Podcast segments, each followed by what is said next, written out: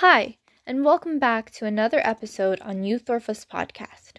Today we are going to be discussing Black History Month. Black History Month is so important to be celebrated. Black people have been constantly fighting for their basic human rights long before the BLM movement. Take the apartheid, for example. In South Africa, the white and the black people were separated for over 50 years and treated differently. There's always been this invisible backpack that they have to carry around no matter where they go, just due to the color of their skin. Black History Month is a celebration that began in 1926 based in the USA. It was thought of by a historian named Carter G. Woodson, who proposed marking a time to honor African Americans and to raise awareness of Black history. Black History Month was specifically chosen to celebrate in February as it coincides with the birthdays of Abraham Lincoln, the one who issued the Emancipation Proclamation in 1863, and Frederick Douglass, an African American orator, social reformer, writer, and abolitionist. It is a month to honor the contribution and legacy of activists, politicians, and civil rights pioneers.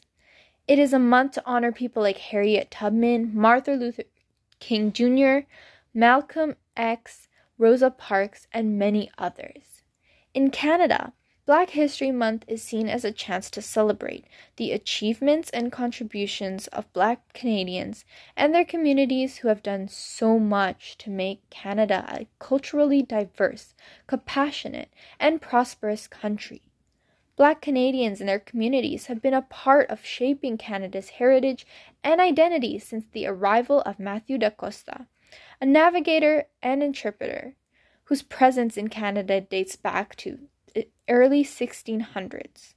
The influence of Black Canadians and their communities in Canada have been massively ignored and overlooked as a part of Canada's history. Examples would be how there is so little mention of soldiers of African descent and their many sacrifices in wartime, as far back as the War of 1812.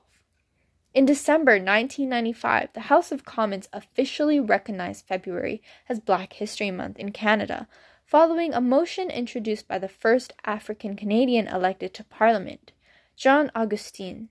The House of Commons carried the motion unanimously.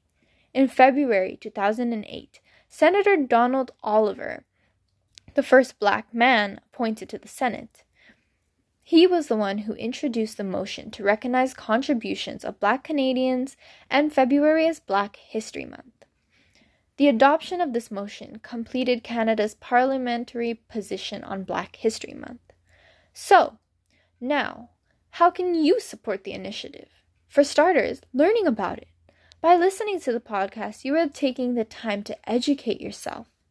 Another thing you can do is research people from the Black community who have made such an impact in our everyday life. Nelson Mandela, Marsha P. Johnson, and Maya Angelou are only a few of the very many people who have changed our world forever, leaving a strong, everlasting impact. That's not all you can do. You can also support Black owned businesses and celebrate the various amazing products they have available.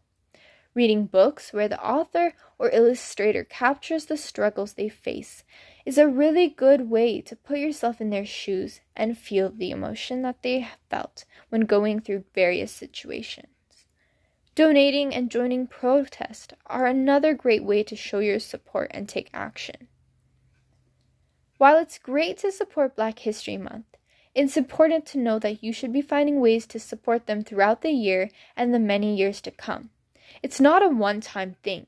It's a constant fight that we will continue to be a part of until the black community is treated with respect and equality. We want change, and the only way to get it is to stand together. Thanks for listening.